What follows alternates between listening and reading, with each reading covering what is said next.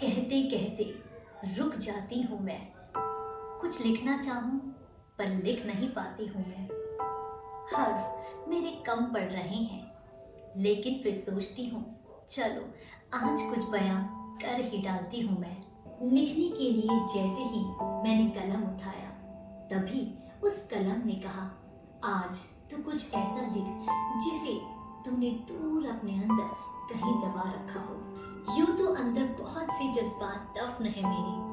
मानो, वो कुछ कहना चाहते हो, अपने होने का दर्ज महसूस कराना चाहते हो। लेकिन फिर कुछ याद आ जाता है और अल्फाज वहीं के वहीं रुक जाते हैं। खुद को थाम लेते हैं। न जाने कैसी ये बेबसी है, न जाने कैसा ये आलम है, जो चाहकर भी बोल नहीं पा रही हूँ मैं, जो चाहकर भी ये नहीं बता पा रही हूँ कि मैं एक लड़की हूँ।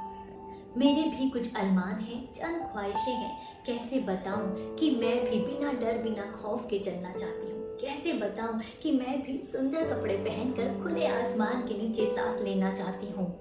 कैसे लिखूं कि बस करो ए दरिंदो, मुझे जीने दो, कुछ बनने दो।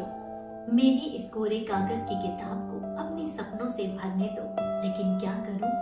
कहते कहते क्योंकि अरमान में है मेरी आंधी चली, फिर भी मस्तब्द खड़ी रही मैं। मन की दिशा से लड़ती मैं, तब भी निशब्द खड़ी रही मैं।